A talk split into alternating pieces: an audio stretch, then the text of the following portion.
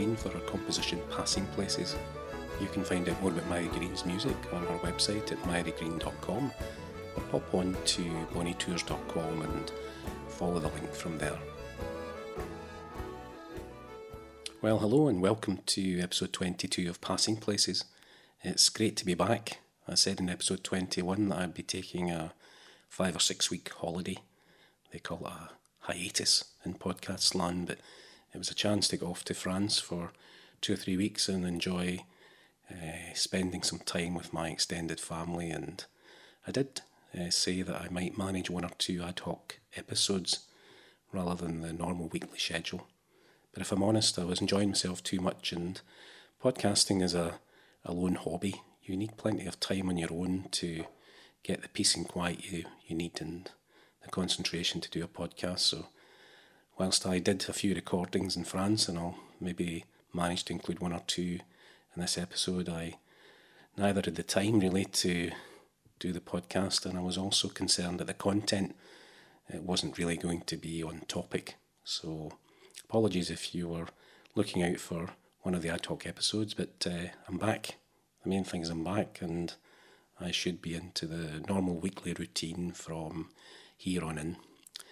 Now, if you're new to Passing Places, I normally start off by saying it's my personal diary about my travels around Scotland, mainly by motorhome, but I also do a bit of motorcycling and I'm thinking about getting back into cycling and I do a little bit of hill walking. So I maybe I should start off with a, a very quick run through uh, where I've been and what I've been up to without uh, boring you because it is largely off topic. So my original plan was to basically just drive down to Dover, maybe with an overnight stop and head over to France a week ahead of my brother and his family and my sister and her husband and my parents who are all going to be in France the following week for my brother's 50th uh, birthday. But it was lovely weather in England, if you remember, going back to the sort of second week in July. So we stayed a few nights in around quite near Kielder Reservoir and on a pleasant uh, campsite. I think we stayed three nights and then we just basically headed down the A1 and I picked sites on the way down within 20 minutes or 30 minutes of the motorway. As we were leaving the sort of Scottish border, Northumberland area, we dropped into the Roman fort at Chesters, and I'd certainly recommend that if you have any interest in the history around Hadrian's Wall and the uh, arrival and the occupation during the Roman Empire. Really good uh, artifacts they have in the little museum there, and the layout of the fort, the barracks, and the sleeping quarters are all still there, as well as the the Roman bathhouse. It's uh, quite amazing that after a couple of thousand years, these ruins are in very, very good condition. So that was the the one sort of trip we did while we were in Northumberland, and then we headed down. Um, I think we spent a night somewhere around um, York, which was pretty uneventful, and then moved down into Derbyshire. And the highlight there was the National Tram Museum. Certainly recommend a, a visit to the National Tram Museum. They have a quite a large site, including a I think maybe a mile or so of track, and they have a whole range of working trams that they rotate, so you can try your uh, getting on a tram and uh, stopping off at one or two of the stations and going for a good walk in the woods. And they have all the usual um, facilities there, cafes and ice cream, and so that was actually surprisingly really enjoyable. So we headed down to the Oxfordshire area. I was looking for a site with a swimming pool. My daughter loves to swim, and if you're holidaying with children, you, you can imagine how important it is to find them things to do. So we ended up on a really nice site and spent I think three three days there, and then headed off for the ferry to Dover. So we were really only a day behind my sister and brother-in-law who were coming over, and I found a, a nice little site uh, not far from Calais, and we caught up with them on the following day. We then enjoyed, uh, I think, two weeks in France, and my brother uh, had booked two different gîtes So we dropped into both locations, and and the second week we ended up staying for three or four nights with both vans parked outside the farmhouse they were staying in. So plenty of barbecues and beers and some fantastic uh, starlit nights while we were there. So it was very unusual for me because normally when I go to France, I, I do a lot of travelling. But it was really a family holiday and a time to just enjoy each other's company. So not a lot to report for the podcast and very much off topic. I think the thing that is on topic for me is just uh, comparing France to UK and perhaps in particular to Scotland. And France is just so geared up for um, motorhomes and camper vans and camping in general. So, so different from the, the UK. As you travel along, almost every town and village has signposts which will direct you to what they call these aires sites where motorhomes are can have parking and there's facilities for fresh water and for emptying your grey waste and often there's even places to empty your um, chemical toilet as well as electrical hookup. And also there's a fantastic number of campsites. So France is really geared up for motorhomes. And that's so different from if you're travelling as we did down through England and returned the same way where as you know if you pull off the M6 or the M1 you're faced with uh, absolutely almost chock-a-block car parks with CCTV and signs everywhere telling you that it's two hours free parking, and then it's a case of your registration number will be recorded, and then you must get in touch by text to book your um, parking, which is for 24 hours, and it's just such a just a different different experience from being in France. And also, when you're in France, I mean, you probably you might be aware of this already, but France is a really large country. It's four times the size of England, twice the size of the UK, and it's also the most popular tourist destination in the world, and has been, I think, ever since they started recording these statistics. I think it's heading for almost 90 million tourist uh, visitors from across the world each year, which is significantly more than the population of France.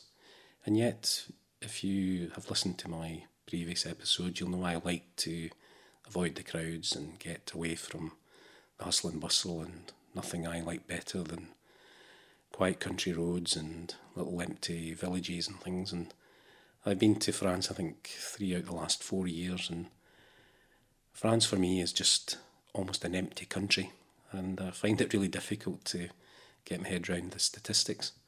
And the reason I say that is because when I normally tour in France, I have a sat nav with me and I know I'm roughly going, say, south. And I normally program, program into the sat nav, avoid motorways, avoid the peage or the tolls. And the sat nav will take me down all sorts of country roads and country lanes and through villages. And it's amazing there's such a, a vast infrastructure of roads in France that within five minutes, you've lost the traffic completely. And whilst it takes hours and hours to get anywhere, the real joy is to travel for me rather than to arrive. So I missed my touring in France this year, but as I say, it was more a family holiday. And when I came back, I'd, I'd hoped to maybe put a podcast out uh, last week, but I was almost hungover from the experience in France, and you, I get this uh, feeling every year I come back that it's almost a hangover that you're coming home. It reminds me of when I worked, it was almost like you're going back to work. And as you travel through England and head up into Scotland, and you can feel the, the change in the weather, the bite in the air and the breeze, and sometimes the rain. It's a, it's almost a depressing homecoming. So it's taken me a almost a week or so to get back into the the mode for podcasting to get back in the saddle and start again. So hopefully we're off on a regular weekly schedule again. So just to finish on France, apart from the wonderful fresh bread from the boulangerie every morning, the lovely weather, the fact that you can escape from the crowds and that you can enjoy the whole excitement and fun of being in a country where they speak a different language and so many things are subtly different in terms of the culture. There's there's one thing that always sticks my mind, and it's a, an experience that you can get in France in a way that you rarely get in Scotland, and that's a really good thunder and lightning storm. And we were on a campsite in place, I think Port-en-Bessin, which is in Normandy. It's just a few miles from Omaha Beach, where the Americans landed during D Day. And a fantastic thunder and lightning storm came over. And I know some people will get a little bit uh, apprehensive or frightened about thunder and lightning, but I just can't get enough of it. So I sat outside the van probably for about an hour or so, and we had the most fantastic experience. It's just one of these almost the wonders of the world for me, where the the force of nature, um, the sounds, and I'll just let's have a little listen to thunder and lightning and Port-en-Bessin, and it'll remind you of what a decent thunder and lightning storm is really like.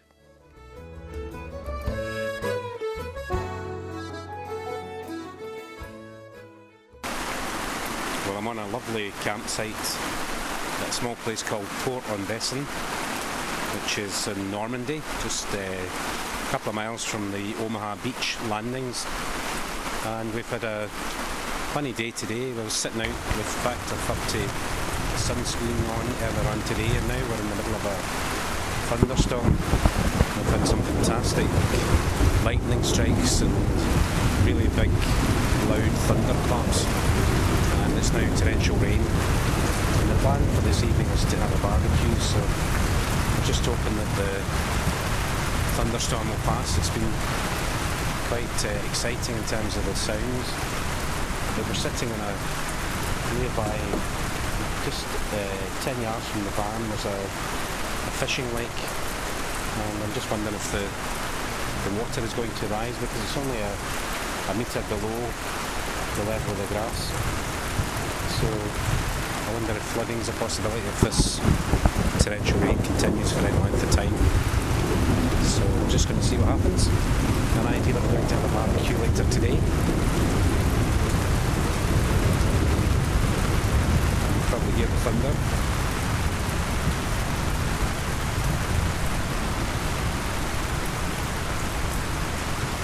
It's a great mix of weather when you're sitting in the hot sunshine and it's humid.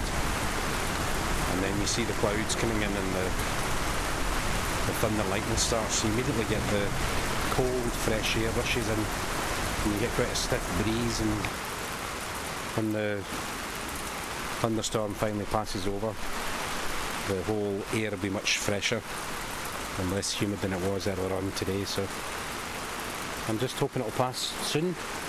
No sign of any blue sky just now but it's quite exciting.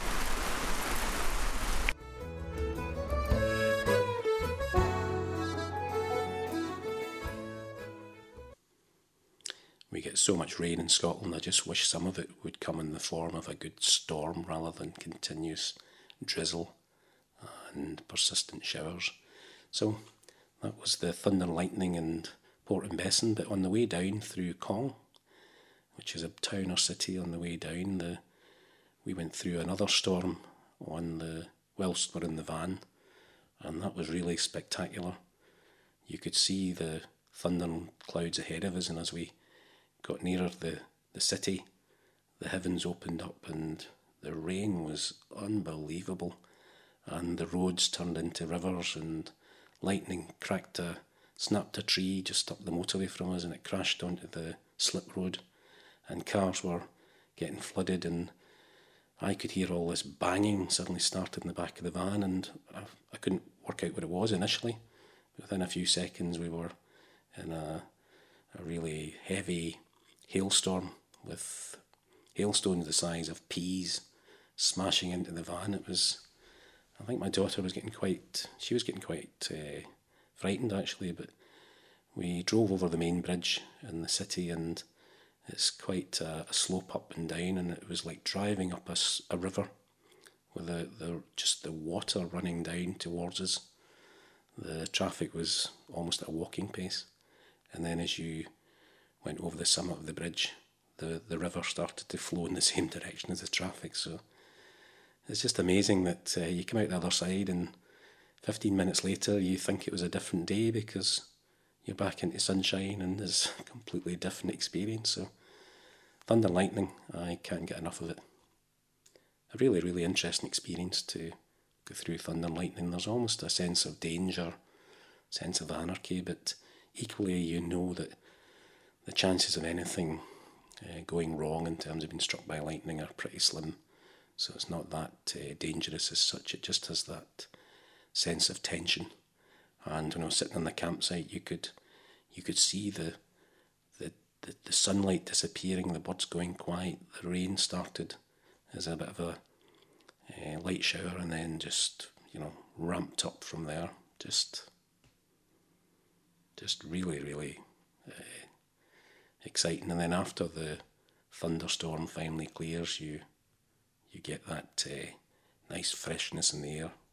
Quite a bit the humidity disappears immediately after the the thunderstorm. So that was uh, thunderstorms, and uh, finally, finally, we we did go to the American Cemetery at uh, just above Omaha, Omaha Beach, and I have a fascination with the Second World War and the chaos of war and what these political leaders on all sides were up to during the period between the two world wars and why so many people had to die during that period. It was a an absolute tragedy, and you get a real sense of that if you visit the memorial at the Omaha Beach Cemetery because it's uh,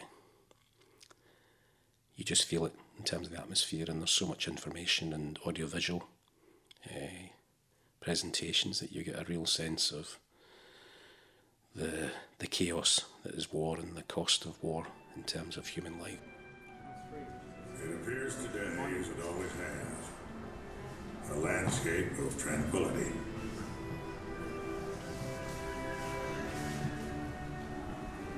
But in June 1944, on this narrow coastline, the future of freedom and democracy was at stake. The outcome would depend on the competence, courage, and sacrifice of thousands of embattled men struggling to seize it. Gene Sellers was a star on his high school football and basketball teams and received a scholarship from the University of Arkansas. Before the end of his first year, he left to enlist in the Army. Gene was 21 years old in June 1944.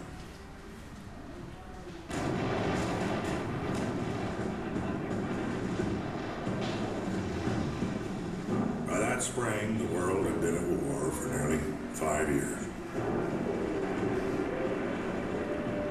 Millions had already died.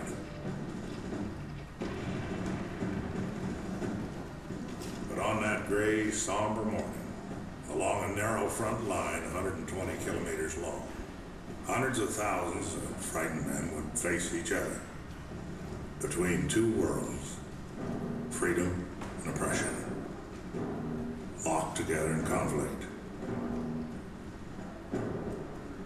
In the early hours of 6 June, as a pathfinder guiding the invasion forces, Gene Sellers leapt into brutal combat.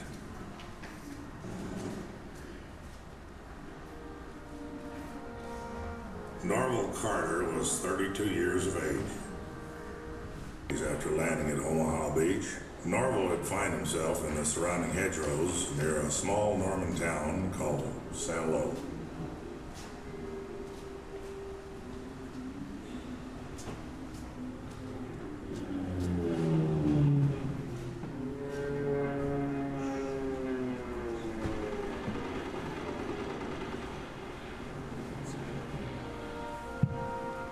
Second Lieutenant Walter Pera from Ceres, California, patrolled the skies over the Normandy battlefield, flying cover for the advancing Allied army, protecting the infantry and armored columns from Hitler's panzers that threatened them. Walter loved to fly. He is most comfortable in the cockpit of his aircraft. He is a born flyer. Walter's P-38, flying low over the small village of Lake Corbeil. On 15 June 1944, was hit by intense anti-aircraft fire.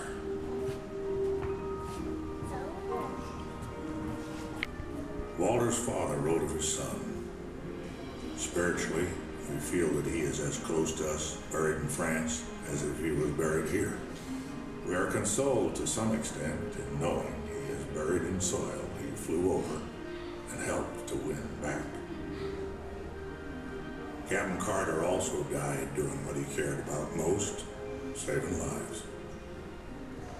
By a small forest near Saint-Lô, he ventured out from the safety of a foxhole to save a wounded GI. In doing so, he was shot and killed by a German sniper. But the soldier he saved lived and eventually returned home. Gene Sellers was one of the first Americans killed on D-Day. He died at a small crossroads near the village of Saint-Côme-du-Mont while trying to land and set up beacons for the 101st Airborne Paratroopers. He never managed to get out of his parachute.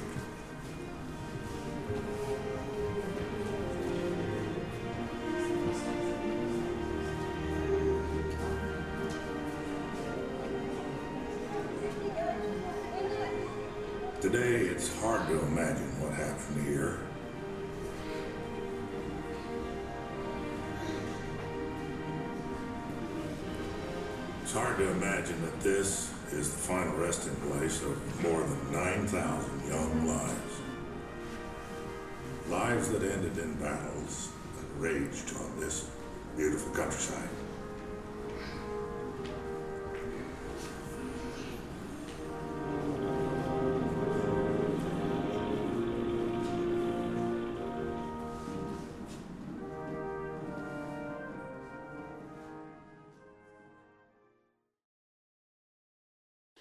Do visit Normandy, I think the opportunities are there to visit various sites and get a sense of what the Second World War was like for people on all sides, whether it was the French uh, people locally or whether it was the invasion from the Germans and the rescue or the end of the war.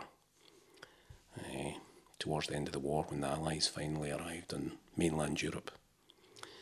So let's get back to Scotland and what we're going to be doing on the podcast from here going forward. So that was France, and uh, I really would like to live in France at some point in the future. I may have to wait another few years, but uh, I can't get enough of France. But on the way back through England, it took me something like 30 hours to get back home.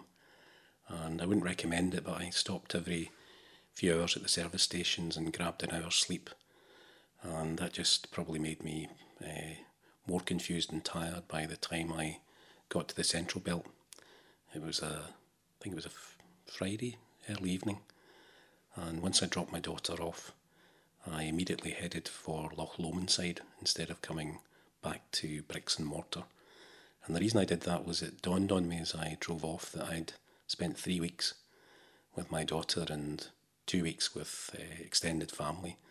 And normally I spend a lot of time on my own, and it was just great to get into a, a little camp, not a campsite, it was a, a lay-by on Loch Lomond side, and uh, get out and enjoy the fresh air and just have a sense that I was back in Scotland. And I ended up staying there for two nights. And one of the things I wanted to mention was you try to be as anonymous as possible and find a, a parking space where you'll be unobtrusive and unnoticed. And this particular spot I use is is one of those places where I can just tuck myself in and uh, enjoy the peace and quiet.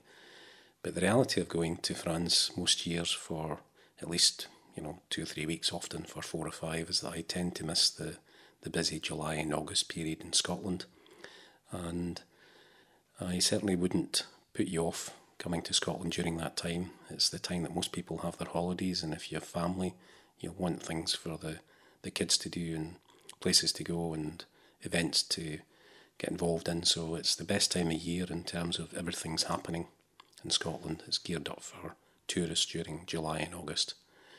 But for me, I prefer to avoid those busy points in the calendar. So I'm sitting in my little lay-by, and I just I got this. I must have been listening to a podcast or something. I never noticed, but I suddenly got the sense of somebody almost nearby, and I I just looked out the back window, and there was a car had parked a yard behind my van, literally right up behind my van, and there was a couple in the in their car. And I sometimes forget when people are on holiday, they're they're probably used to parking in supermarkets, and you know people behave in funny ways in vehicles. But if if I'd arrived in the the, the place second, then I would have driven on because, as I say, you, get used to putting quite a bit of distance between yourself and anybody else. But it was sort of a, a shock. Your motorhome, as well as being a vehicle, the, the home part, you get a, a sense of your own space. And it's not quite your your front and back garden, but it was almost an intrusion that somebody would park next to me. And I know people who have motorhomes talk about this on a regular basis, that they'll pull into a, a place, even in France, maybe an aire site, and there's maybe half a dozen parking bays, and somebody will come in and park right next to them. It's just a, it's unrealistic or unfair of me to expect people to almost respect my privacy if I'm parking in a public place, but it was such a shock, and they must have sat there for a couple of hours, and I felt really uncomfortable. I was almost about to, to move, and then they took off. And the following day, a motorhome arrived, and there's another parking space, maybe 50 yards further on. And as they came in, like me, they, they saw I was there and they, they, they travelled on a bit and they parked up in this second sort of uh, space. And later on that day, a minibus, one of these luxury minibuses, mini tours, turned up with another people carrier behind. And one squeezed in in front of the motorhome and the other parked right in behind it. And everybody clambered out to take photographs. this poor family in their motorhome were surrounded by tourists and then they opened up the back of the people carrier and they started to have what looked like a, a late breakfast. And they had all sorts of things in there bananas, and uh, it looked like um, breakfast. They were having cereal and all sorts of things.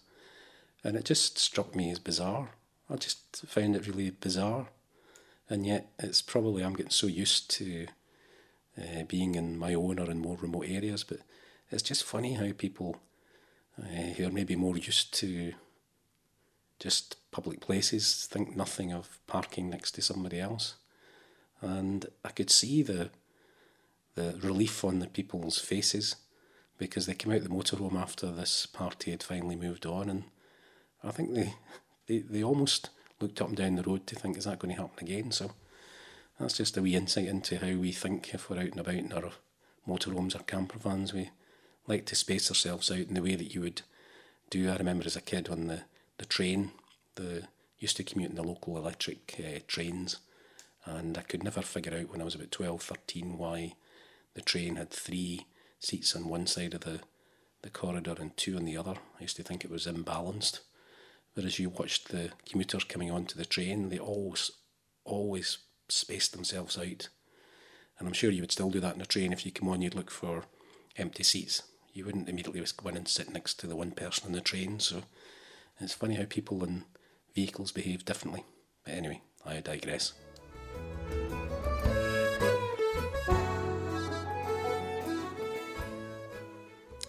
I finally bit the bullet and uh, put the van back into storage and came home to face the, the junk mail and the bills on the doorstep and began to think, well, where do I go next? And one of the things I was really keen to catch up with was with the Perseids uh, meteor shower, which peaks in August. And I ended up staying at the flat because I couldn't get a fix on clear skies anywhere in Scotland. It was one of these weeks where the weather was continually changing, so I was out most nights to see if I could catch the, the meteor showers coming in, and it wasn't as spectacular as I'd hoped, but uh, maybe one or two shooting stars every couple of minutes. So that wasn't uh, that wasn't great. But one of the things that did surprise me was just the other day there I was must have been the back around about eleven o'clock in the evening, and I realised that the International Space Station was coming over. And you probably know in previous episodes I'm always on the lookout for it. And it was supposed to be a really good display, so I just wandered round to the local park, which is a two minute walk, and right on time, this star appeared to the west and began to move across the sky. And I've seen the space station a number of times, but I've never seen such a good display as that night. It came right overhead, and the it was so bright, the brightest thing in the, the, the sky by a long, long margin. And as it came overhead, the the sunlight glinting off the space station, it made one of these stars with the vertical line right down and a horizontal line across. It was quite spooky in some ways. If you could imagine the space station flying over uh, a couple of thousand years ago, it would have really have freaked people out. So it was really, really good. So that's my little bit about stargazing out the way. And I'm sitting here, it's a Friday, and I'm back on my weekly schedule. And I'm off probably tomorrow or Sunday. I'd hope to go over to Argyll and enjoy some sunsets.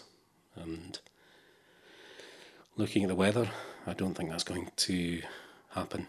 We're looking at a week of unsettled weather in Scotland, so I'm more likely to head east over to the east coast where I think the weather will be uh, certainly drier. So that's the plan. I'm picking my daughter up. Her school holidays are still on. She's got another week or so. So we're going to go over to the East Coast. Uh, might be Sunday. And we'll spend five or six days over there and we'll see how we get on. So today's episode is to confirm that I haven't gone away. I'm back and we'll get back into this weekly schedule. I'll get off somewhere this week, probably as I say, the East Coast. And I'll be podcasting again next Friday. So I did notice, obviously, my uh, downloads were gradually going down over the last five or six weeks, but I did look at my website and the comments have just stopped, and I'm slightly worried that maybe the protection I've got to avoid spammers is maybe cutting out other comments as well. So if you would like to make a comment on the website, that would be really helpful. And if it doesn't appear, maybe get back to me. I would uh, like to thank all of you who have been using the Amazon affiliate links. There are still people who are going on to Bonnie Tours and following through from the links to Amazon to make their purchases, and the podcast benefits from a small commission. And before I went on holiday, I set up a, suppose it's an Amazon shop. So there are a number of um, sections in the shop that you can uh, browse through, but you can also basically buy anything from Amazon from there or go straight to the Amazon main, main website and buy products from there. So if you uh, would like to consider supporting the podcast, that's the, the main way for supporting it in financial terms. It's just small amounts of money, but it goes some way towards paying the hosting fees. The best way you can support the podcast for me is to leave me an iTunes review if you haven't done so. Uh, it really does help the podcast in terms of its exposure and makes it more likely for people to find it in iTunes and for the podcast to then be available to more people. So if you could find it within yourself to leave me an iTunes review if you haven't already done so, that would be great. And also the SpeakPipe voicemail I keep mentioning, it's a it's on my website. If you go onto the bonnietours.com, down the left hand side of the screen you'll see a, a little uh, voicemail button and you can click on that if you're on a PC or a laptop and leave me a voicemail. Whether it's feedback about the podcast or ideas for further episodes or just say hello, it would be great to hear from people. I think the five or six week break is actually, with hindsight, been a bad idea. It's knocked me off my routine and it's left people wondering whether the podcast has faded and gone away. So so it's going to take a few weeks to rebuild the momentum and the sense of community and the discussion again. So I hope you're still there. And if you're a regular listener, then I really do appreciate your patience over the last month or so. And if you're new to Passing Places, please introduce yourself online or through Facebook or Twitter or leave me a message and uh, we'll take it from there. So, I say, more content, more outside um, recordings. That's a definite uh, for going forward. I do need to overcome my hesitation in using the audio recorder when I'm out and about. It's almost like, well, what could I record here? And it's funny how just day to day sounds work well when you do record them. But sometimes I feel awkward as well if there's anybody around. It looks a bit silly, or it feels awkward when you pull out this audio recorder and the little uh, wind shields on the top make this thing look really silly. It looks like a Mickey Mouse with these two ears on the top. But I, I think I really do need to do more um, external recording and get them into the podcast. So watch out for that in the weeks ahead. So next week I'll get back into shout outs. I've got a number of people who have been in touch over the intervening period about their own holidays and I hope hope you've had a chance to have a break yourself and if you haven't that you've got one coming up and we'll maybe cover some of the, the feedback from listeners in next week's episode. So in the meantime, stay safe and uh, thank you for listening. I'll play out with Myra Green's composition Passing Places. Thanks.